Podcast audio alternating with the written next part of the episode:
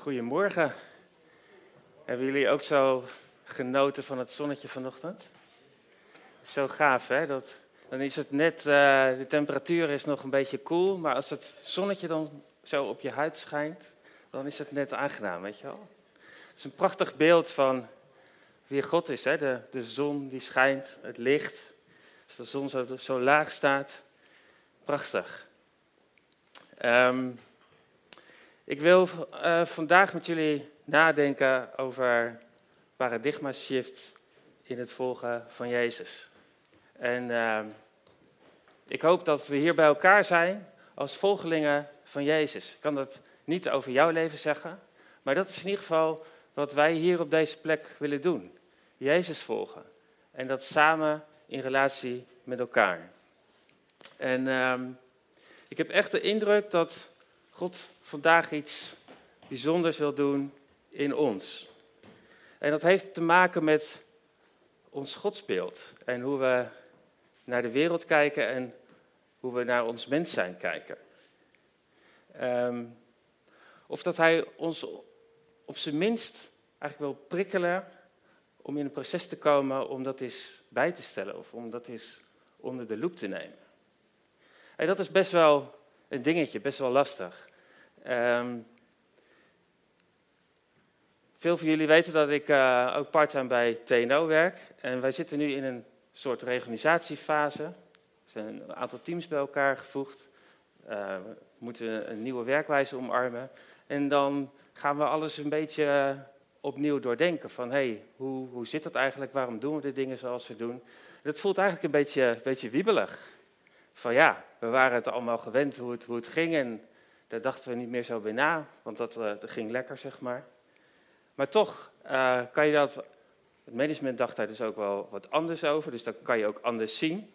Dus daar zit dan zo'n soort paradigma shift. En we zitten nou in between. En dat, dat voelt niet lekker, dat, dat schuurt, kost ook heel veel tijd om, ja, om, om je eigen denken daarin aan te passen. Maar zo, zo kan dat ook gaan in relatie met God en hoe we Hem zien. Nou, best wel een fundamenteel onderwerp. Um, maar goed, zoals we aan het begin van dit jaar eigenlijk ontvingen, dat God persoonlijke doorbraken wil geven dit jaar. En dan kan het ergens ook niet anders dan dat er ook een beetje geschud wordt aan de fundamenten van hoe we naar God kijken, hoe we onszelf zien, hoe we die relatie zien, hoe we de relatie met elkaar zien en de wereld om ons heen. Dus laten we God uitnodigen om ons hart, ons denken, ons voelen en ons ervaren te vernieuwen. En uh, ik kan van alles zeggen, maar als, als jij vandaag niet een stap zet of zo, dan, of niet, niet instapt in wat God voor jouw leven heeft, dan, uh, ja, dan wordt het informatie, dan wordt het uh, misschien op zijn. Misschien raak je geïnspireerd. Maar ik zou je willen uitnodigen om, om echt in te stappen. En God is hier. En hij houdt ontzettend veel van je. En je mag, zeg maar, veranderd weggaan. Dat is, zeg maar, de uitdaging die ik vooraf bij je neer wil leggen. En Jezus die start zijn bediening niet met een hele introductie, zoals ik net gedaan heb, maar wat zijn de eerste woorden die we Jezus horen zeggen als hij zijn publieke bediening start? Is er iemand die dat weet? Volg mij. Dat is er inderdaad eentje, maar dat is eigenlijk de tweede. En bekeer je, precies. Kom tot inkeer, want het koninkrijk van de hemel is nabij. En wie weet nog wat in de, dat woord in de grondtekst betekent, hè? Tot inkeer komen. Bekering, ik heb het vaker genoemd. Niemand? ga het nog een keer zeggen. Fundamenteel anders denken. Dus dat, dat, dat, dat is nogal wat. De, de realiteit van de hemel, die Jezus komt brengen, die vraagt erom dat wij fundamenteel anders gaan denken. Want anders pakken we het helemaal niet. Als we zeg maar, met, met onze oude concepten naar de nieuwe werkelijkheid die God wil geven, blijven kijken, dan, dan, dan matcht dat niet. Dan gaat dat, gaat dat schuren en dan komt, breekt het niet door. Dus kom tot inkeer. Ga fundamenteel anders denken. En dat is best spannend, dat is prikkelend, dat, is, dat schuurt. Wat bedoelt Jezus dan dat, hoe ik het nu zie, dat dat niet goed is? Kan je misschien wel een beetje angstig van worden of kan spanning oproepen.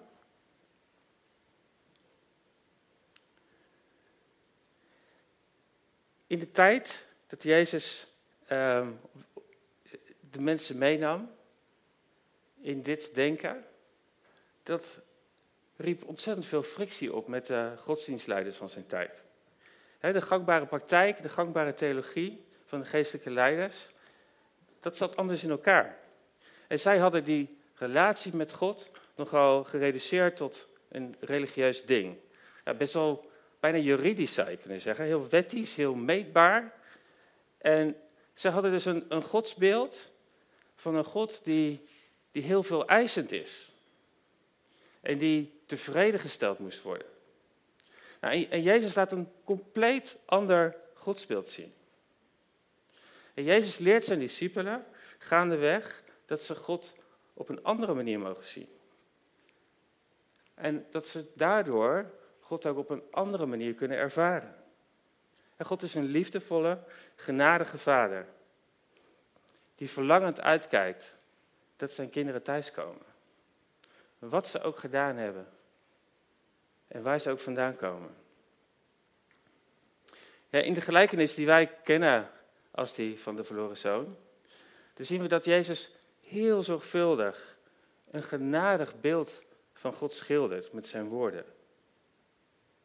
Hij vertelt dat niet als een leerstelling en gooit die over de, over de schutting. Nee, het is een hele warme en persoonlijke ervaring als je dat verhaal hoort. En dat is nogal een paradigma shift.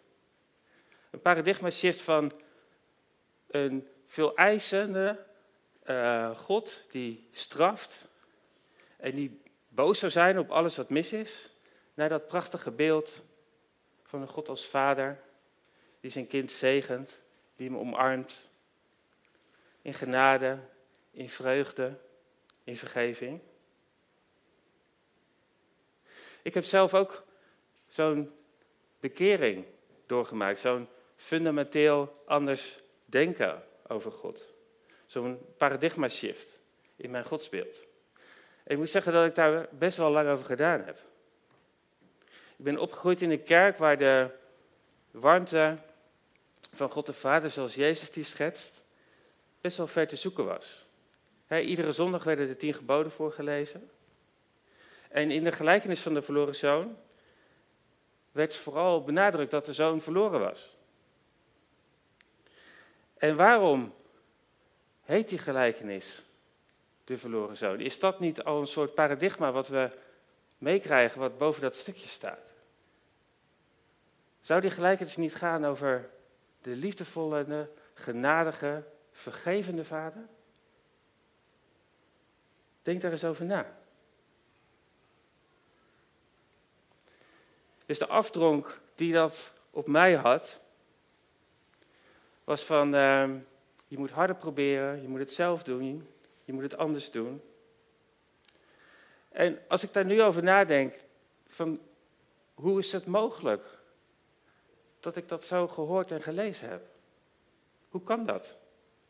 Zo'n prachtig verhaal. En dan niet de kern kunnen pakken en het zo vaak horen.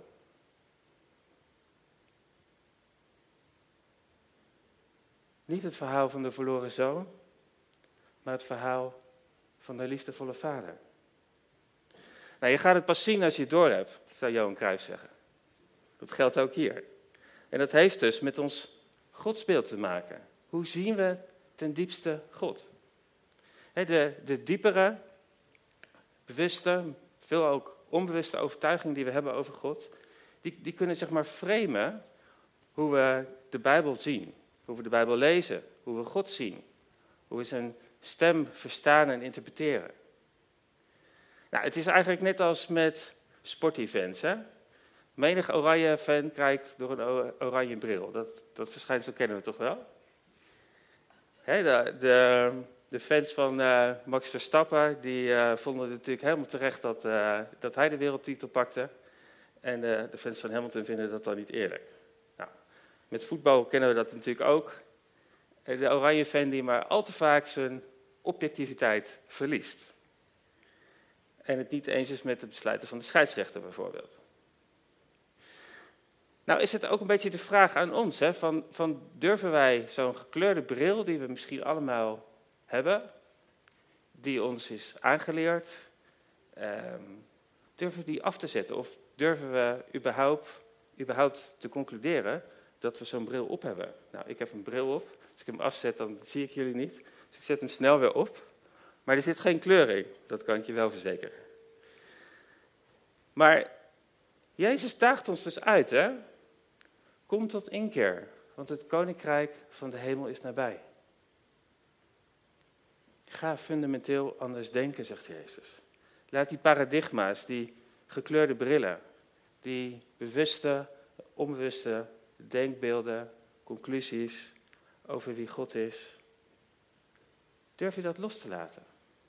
Durf je iets nieuws van God te ervaren en toe te laten? Dat is best wel een dingetje. Het raakt ook ergens onze trots misschien wel. Van, hé, zie ik het dan niet goed? Ik ben toch niet gek? wat, wat ik weet, wat ik ervaar, wat ik geleerd heb, dat, dat klopt toch? Over hoe de wereld in elkaar zit. En al mijn ervaringen dan, zijn die dan, schieten die dan tekort? Zie ik iets over het hoofd?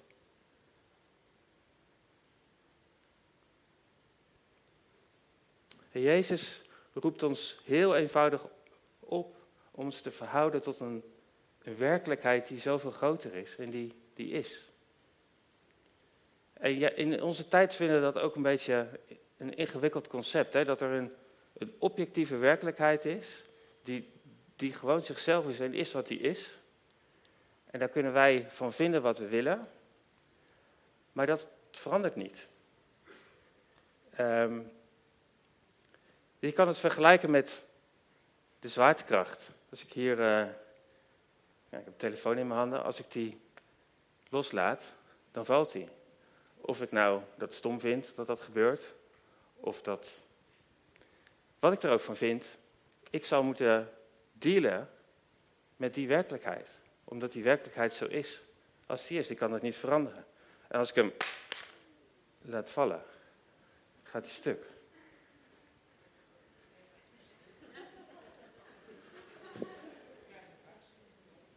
Nou, ik krijg toevallig een nieuwe telefoon uh, van de baas. Ga fundamenteel anders denken. Dat is wat Jezus ons toe uitdaagt. Kom tot inkeer. Nou, en hoe fundamenteel Jezus dit eigenlijk neemt, dat blijkt wel uit andere woorden die hij in Lucas 9, vers 24 zegt. Dus, daar zegt hij, moet je goed luisteren, want ieder die zijn leven wil behouden, dus ieder die wil vasthouden aan die paradigma's waar ik het over had, die zal het verliezen. Maar wie zijn leven verliest om mij, die zal het behouden. De wereld op zijn kop. Dus Jezus nodigt ons echt heel serieus uit om zo'n paradigma shift te maken. En ik vind dat eigenlijk helemaal niet eenvoudig. Jullie wel?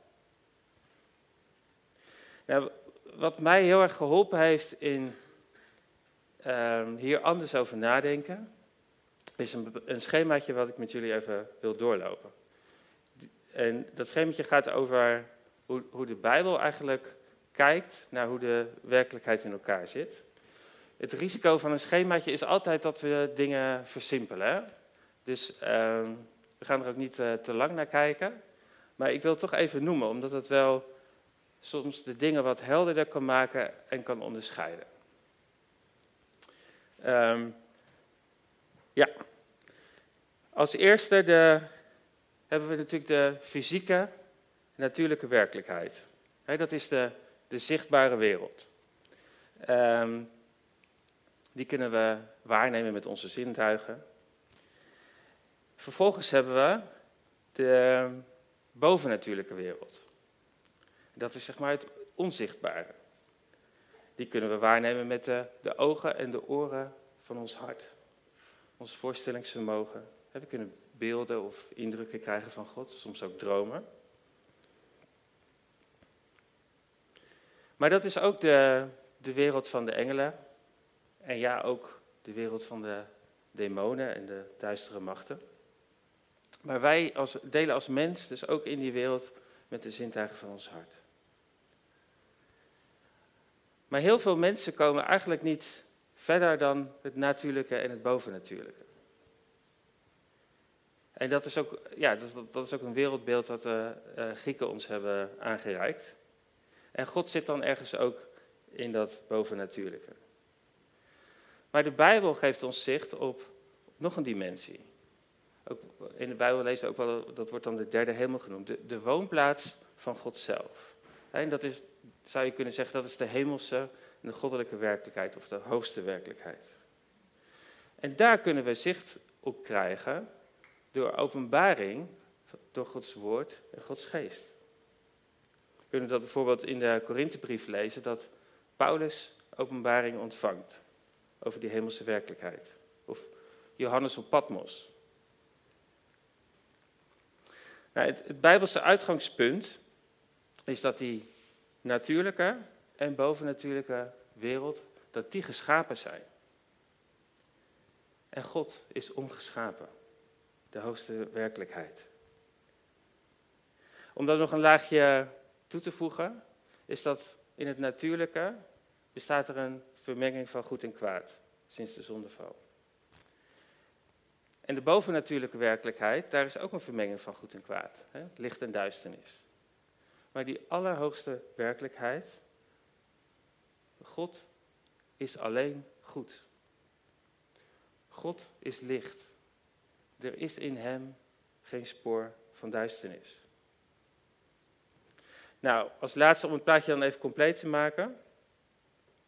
Met ons lichaam bewegen we in de natuurlijke wereld. Met onze ziel in de bovennatuurlijke werkelijkheid. Met onze geest in die hemelse, in die goddelijke werkelijkheid. Dan kunnen we verbonden zijn met God. Nou, dit is in een notendop het, het wereldbeeld zoals God dat in de Bijbel geopenbaard heeft. En wat we in de Bijbel ook terug kunnen vinden.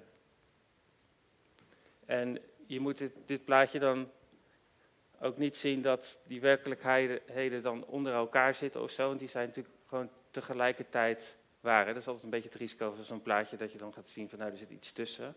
Maar die werkelijkheden die zijn hier allemaal tegelijk. God, God is ook hier.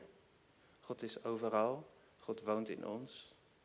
Maar er is ook een bovennatuurlijke wereld. Je kan ook geestelijke dingen kunnen aan je trekken. Ehm, je kan engelen zien. Bijzonder. Ga fundamenteel anders denken en handelen vanuit die hemelse werkelijkheid. Dat is wat Jezus, waar Jezus ons toe uitnodigt. God is alleen goed. Geloven we dat? Want als we ergens blijven hangen in van nou is God nou goed of niet goed, of is hij het allebei, dan wordt het heel erg fuzzy. Dan wordt het heel erg uh, ingewikkeld. En kunnen we God dan wel vertrouwen? Paulus die verwoordt het als volgt. Als u nu met Christus opgewekt bent, zoek dan de dingen die boven zijn. Waar Christus is, die aan de rechterhand van God zit. Bedenk de dingen die boven zijn en niet die op de aarde zijn. Want u bent gestorven en uw leven is met Christus verborgen in God. Dus onze woonplaats is bij God in die hoogste werkelijkheid en God is alleen goed. Is dat geen goed nieuws? Ik zie jullie allemaal heel serieus kijken. Je mag hiervan genieten, God is goed. Nou, Paulus schrijft in Efeze 4 ook over dat proces van vernieuwen van denken. Alles wat, en dat gaat dus eigenlijk ook over dat wat in die hoogste werkelijkheid is. Hè? Alles wat waar is, alles wat eerbaar is, alles wat rechtvaardig is, alles wat rein is, alles wat lieflijk is, alles wat welleidend is. Als er enige deugd is. Oh, nou gaat mijn scherm uit. en, en alles wat prijzenswaardig is. Bedenk dat. Neem dat als uitgangspunt van je denken. Nou, toch is dat makkelijker gezegd dan gedaan, vind je niet? We hebben soms zoveel overtuigingen, bewust en onbewust. En als we diep van binnen geloven dat God zowel goed is als kwaad, of als Hij zowel het goede als het kwade in ons leven kan brengen, dan is God helemaal niet veilig. En hoe zou ik me dan over moeten geven aan een God die ook het kwade met mij voor zou kunnen hebben? Als, als, als dat is wat we ten diepste van binnen geloven, dan hoe komen we dan tot overgave? Dat gaat niet werken. En je kan de Bijbel honderd keer lezen. Je kan honderd keer hier zitten en naar een preek luisteren. Maar als die onbewuste aanname, die conclusie die je misschien getrokken hebt over God, door ervaringen, door teleurstellingen, als je God zo blijft zien, dan, dan beweegt het niet verder. Dan gaat het niet stromen. Dan zal ons hart niet in beweging komen. Het voelt gewoon niet veilig. No way.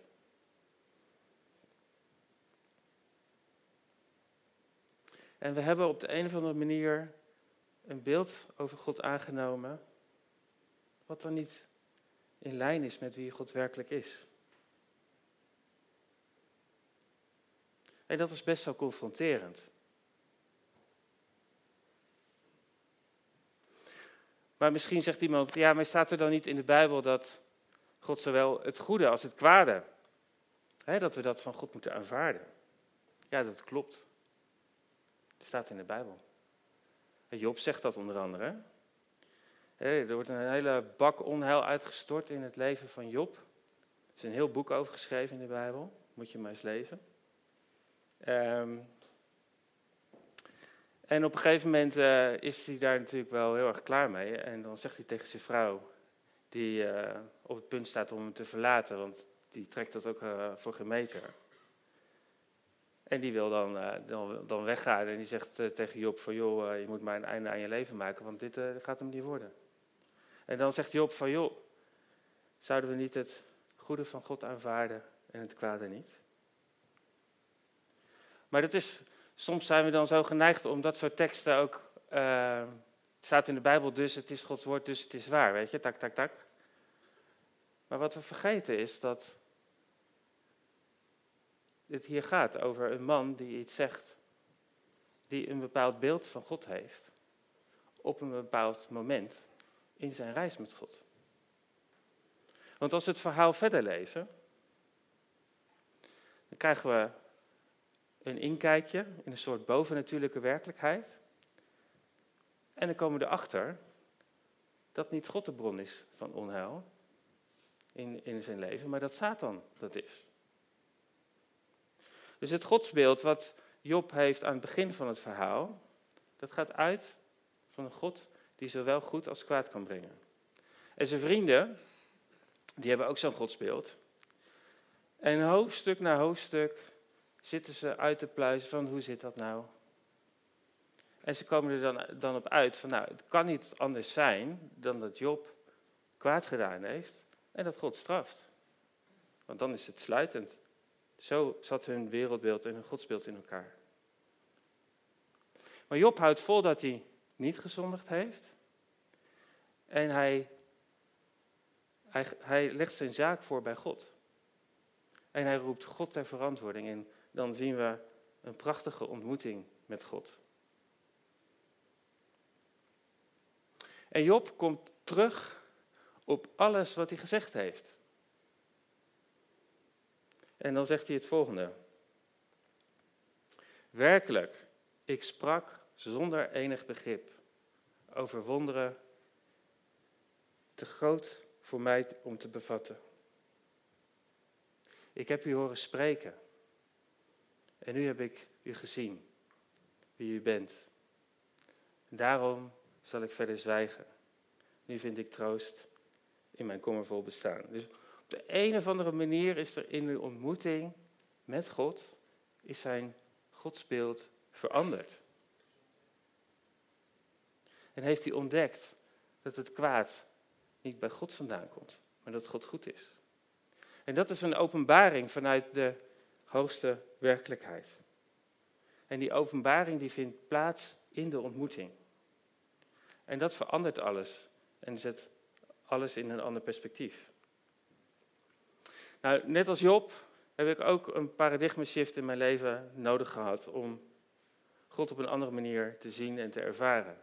En een fundamenteel ander godsbeeld te krijgen. En ik leer daar nog steeds in. Dus dat is ook niet een proces wat afgerond is. Maar zoals ik al aangaf, ehm, heeft dat schemaatje me, geholpen om dingen anders te zien. Maar dat vraagt wel, vraagt echt wel effort. Hè? Van je kan het conceptueel natuurlijk begrijpen. Maar dat wil nog niet zeggen dat je, je diepere overtuigingen daar ook mee in lijn zijn, zeg maar. Hè? Dus al die onbewuste aannames, gedachten, gevoelens, uh, alle conclusies die je dan in de loop van je leven eigenlijk trekt over ervaringen en situaties, van nou, aannames die je dan doet.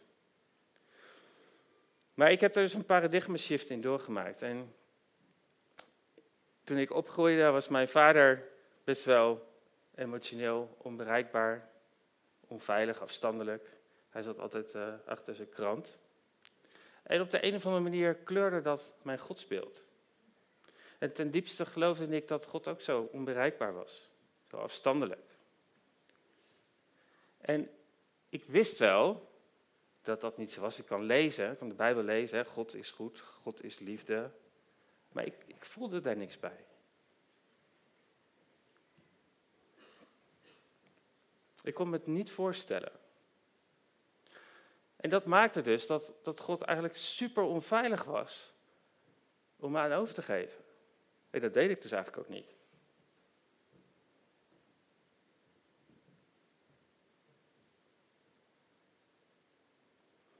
Dus het was een heel proces om dat anders te gaan zien. En in de Bijbel lezen, dat hielp niet. In naar de kerk gaan, dat hielp niet. Erover praten, dat hielp niet.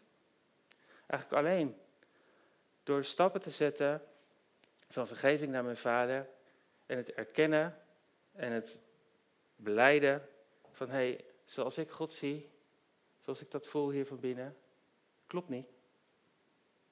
Dat moet anders. En pas als je het door hebt, ga je het zien. Dus door deze paradigma shift ben ik uiteindelijk God anders gaan zien. En doordat ik anders naar Hem kon kijken, heb ik ook geleerd om het anders te ervaren. En een onjuist godsbeeld is dus iets waar ik eigenlijk best wel jarenlang in gevangen heb gezeten. Wat zonde. Wat zonde. Dat je zo dichtbij kan zijn en zo ver weg.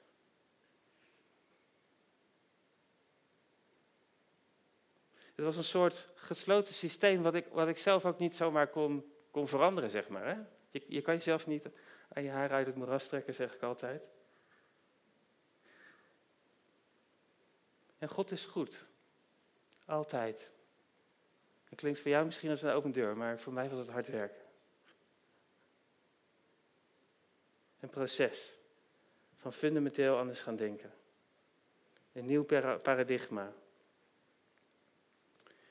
En daardoor kan ik de Bijbel nu ook anders zien of anders lezen, anders ontvangen. neem nu bijvoorbeeld de tien geboden. In de kerk waar ik ben opgegroeid werden de tien geboden elke dienst voorgelezen. Stonden groot uitgeschreven op de muur. En naast de kansel de ene tafel en aan de andere kant de andere tafel. Ehm, de wet had een centrale plek.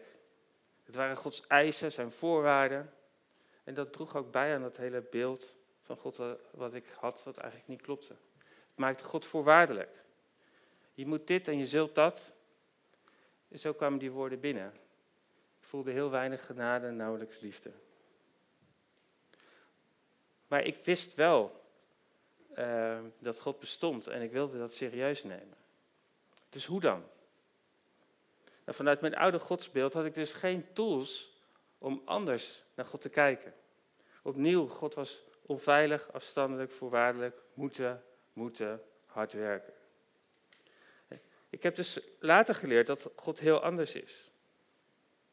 Nou, en wat dan ook interessant is, dat in de Joodse traditie wordt helemaal niet gesproken over de tien geboden, maar over de tien woorden van God. En wat ze daarmee bedoelen is dat het over tien principes gaat. En eh, in Exodus 20, daar staat opnieuw staat er zo'n kopje boven, de tien geboden. Moet je maar eens uh, opzoeken in de NBV 21. Hebben ze dat kopje weggelaten. Ja, Mozes ontving dat, dat klopt. Maar in zo'n kopje zit dus ook al een bepaald paradigma opgesloten. Dat bijdraagt aan dat eisende en voorwaardelijke beeld. Maar de rode draad in de Torah, de boeken van Mozes, is dat een heilig God zich intiem wil verbinden aan mensen. En dat begint met één man, Abraham. En Isaac, Jacob, de stammen van Israël en uiteindelijk het hele volk. God openbaart zichzelf door die tien woorden. En die gaan, niet, die gaan in, in, in essentie niet over wat wij moeten, maar over wie Hij is. Het gaat over waar Hij behoefte aan heeft. Het is wat Hij nodig heeft voor een intieme relatie. Het is wat Hij nodig heeft, zodat wij dichtbij kunnen zijn. Dat is wat Hij verlangt. Het verandert die woorden dus niet, maar het geeft ze volledig andere context. Opnieuw een paradigma shift. Dat mijn godsbeeld veranderd heeft.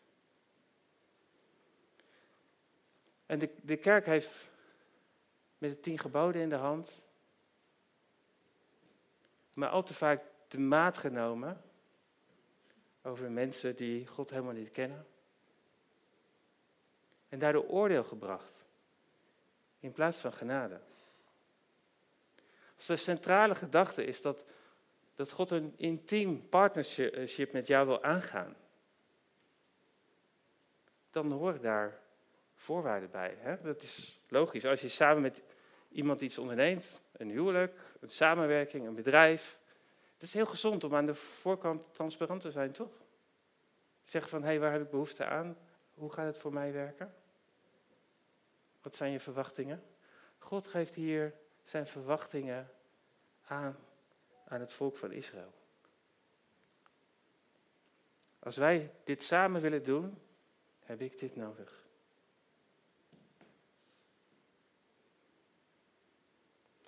Dus je zou de tien geboden, de tien woorden, laten we vooral dat nieuwe paradigma nemen. God zegt dus eigenlijk, in onze relatie heb ik het nodig dat we een exclusieve relatie aangaan. Dus geen andere goden, alsjeblieft. Geen beelden. Respect voor mijn naam. En rust. Er is rust nodig om, om dit te laten werken, dat we tijd hebben om bij elkaar te zijn. En God zegt in onze relatie heb ik het nodig dat je gaat reflecteren wie ik ben. Dus heb respect voor de dingen die ik belangrijk vind in relaties. Heb respect voor je ouders, het leven, de spullen van de anderen, het huwelijk. Bedrieg je man of vrouw niet met een ander. En laat jouw woorden waarheid zijn. Aanvaard wat ik jou geef. En respecteer wat ik anderen gegeven heb, zonder jaloers te zijn. Dat zijn de tien woorden in de notendop. En vanuit een godsbeeld dat uitgaat van Gods goedheid en zijn goede bedoelingen, kan ik dat nu zo anders zien. Wees heilig, want ik ben heilig. Dat staat boven de, de, het stukje waar, waar de, de wet ook ehm, geopenbaard werd aan Mozes in Deuteronomium, parallel gedeeld. Wees heilig, want ik ben heilig. Zo wil ik een intieme relatie aangaan. John Wimber die gebruikt een prachtige metafoor voor de tien woorden van God, waar we nu heel even bij stilstaan. En hij zei eigenlijk dat die tien woorden, principes van God zijn, die zijn net als, als de draagdoek waar je een baby uh, in draagt. Die, die, die draagdoek die zorgt ervoor dat, dat, het, dat het kind dicht bij je is. Dat we dicht aan de boezem van de Vader zijn. Ik vind dat zo'n prachtig beeld. Dan zijn we in Hem. En die, en die tien woorden, die, die borgen als het ware die eenheid en die intimiteit. Goed, het is tijd om af te ronden. Paradigma shifts in het volgen van Jezus. Kom tot inkeer. Ga fundamenteel anders denken. Wat zo bijzonder is, hè, kinderen die gaan eigenlijk moeiteloos door allerlei paradigma shifts heen. Hè, van het, hele concept van kruipen naar, naar lopen is een ontzettende paradigma shift. Van hé, hey, ik kan in één keer dingen met mijn benen die ik nog nooit eerder gedaan heb. Gaat moeiteloos. Maar op de een of andere manier, als we dan volwassen worden, dan, uh, ja, dan, dan, dan, dan vergeten we dat, hoe dat werkt of zo. Dan zetten we dingen vast. We worden zelf, zijn zelfbewuster geworden. En dan is het veel lastiger om zo moeiteloos mee te veranderen. En Jezus daagt ons uit om te worden als een kind. Als je niet verandert en wordt als een kind, dan zul je het koninkrijk van de hemel zeker niet binnengaan. Dat, dat klinkt hartstikke scherp. Maar juist als we echt kiezen om te dealen met die woorden van Jezus, dan worden we uitgedaagd om ons, wat we onbewust geloven of aannemen over God, om dat te challengen. En wat is jouw godsbeeld onder de motorkap van jouw geestelijk leven? Hoe zie jij God? Door wie of wat, door welke omstandigheden is dat gevormd? En is dat waarheid? Klopt dat godsbeeld met hoe Jezus het hart van de Vader weerspiegelt? Nou, zoals ik begon, heb ik de indruk dat de Heilige Geest echt iets wil doen vandaag in hoe we naar, naar God kijken. Ik, ik kan dat voor jullie niet veranderen. Het kan alleen Hij. Ik kan het bij jullie neerleggen. Maar als, als God iets wil veranderen in hoe wij naar Hem kijken, dan, dan vraagt dat een soort openheid. En misschien voelt dat wiebelig, zoals ik net al zei. Maar ik zou je echt willen uitdagen om, ja, om daarmee aan de gang te gaan. Vandaag kan je starten, maar misschien de komende week.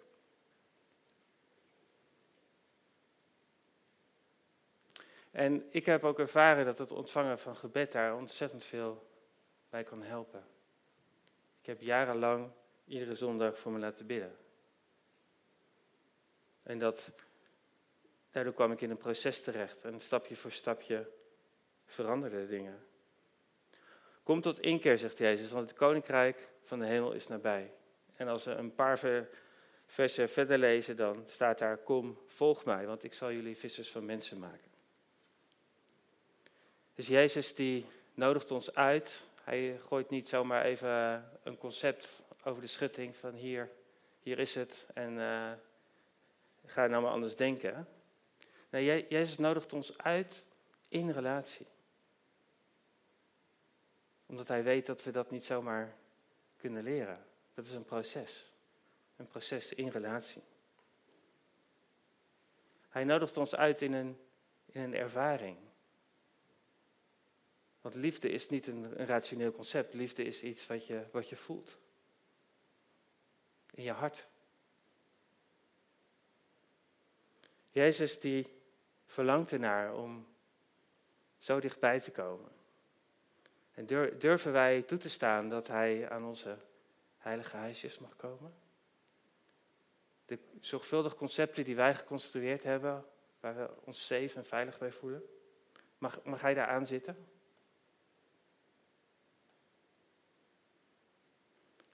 Kom, volg mij en leer van mij. Word als een kind. Verander. En leer door het ervaren van Gods liefde. En al het ploegen, al het zwoegen, al het zweten, het moeten verdienen, dat is helemaal niet nodig. Mijn vader is goed Altijd. Ook voor jou. Geloof je dat? Amen. Goed, zullen we God uitnodigen? misschien helpt het om uh, even te gaan staan en een statement ook te maken. Dat je kiest om ja, je open te stellen voor wie God is. Dat je kiest om een klein stapje te zetten.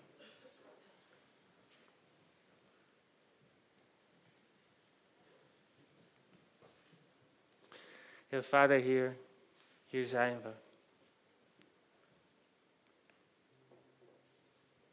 Heer, kom. Heer, al, al onze ervaringen, Heer. Al onze overtuigingen. Heer, alle conclusies, alle... Heer, hoe we u zijn gaan zien, Heer, door misschien ook wel teleurstellingen en pijn heen, Heer. Heer, of misschien hebben we gewoon nog nooit echt die diepe liefde gevoeld. En weten we eigenlijk gewoon niet wat dat is. Heer, ik bid dat u komt op dit moment. Dat u uzelf laat zien, dat u uzelf openbaart vanuit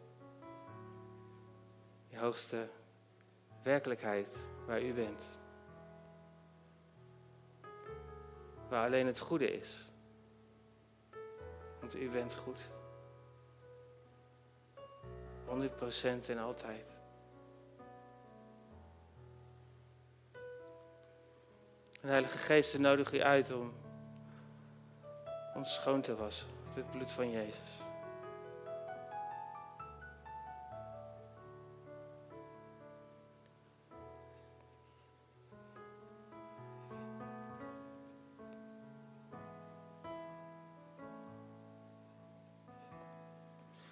En in Jezus' naam ja, verbreek ik al die dingen, al die ervaringen, al die gedachten die, die opstaan tegen de waarheid. Dat God goed is. Dat in Hem geen spoor van duisternis is. En Heer Jezus, zet uw licht vrij in ons hart. Zoals vanochtend zo helder de zon scheen. Heer, zet u licht vrij.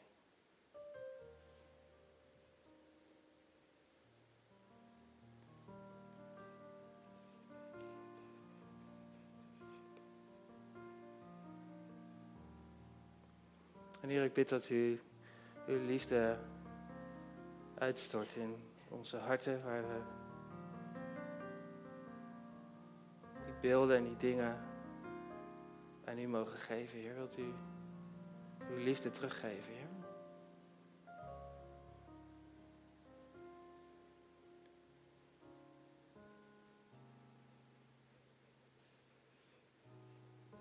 En Heer, ik bid dat u, uh, ja, dat u met ons aan de gang gaat, Heer. Dat we bereid zijn, Heer, om in een proces te stappen van vernieuwing en verandering. En Heer, dank u wel dat u zo ontzettend veel groter bent, Heer, dan wat we kunnen denken of beseffen. Dat we ook samen met elkaar mogen ontdekken hoe groot u bent.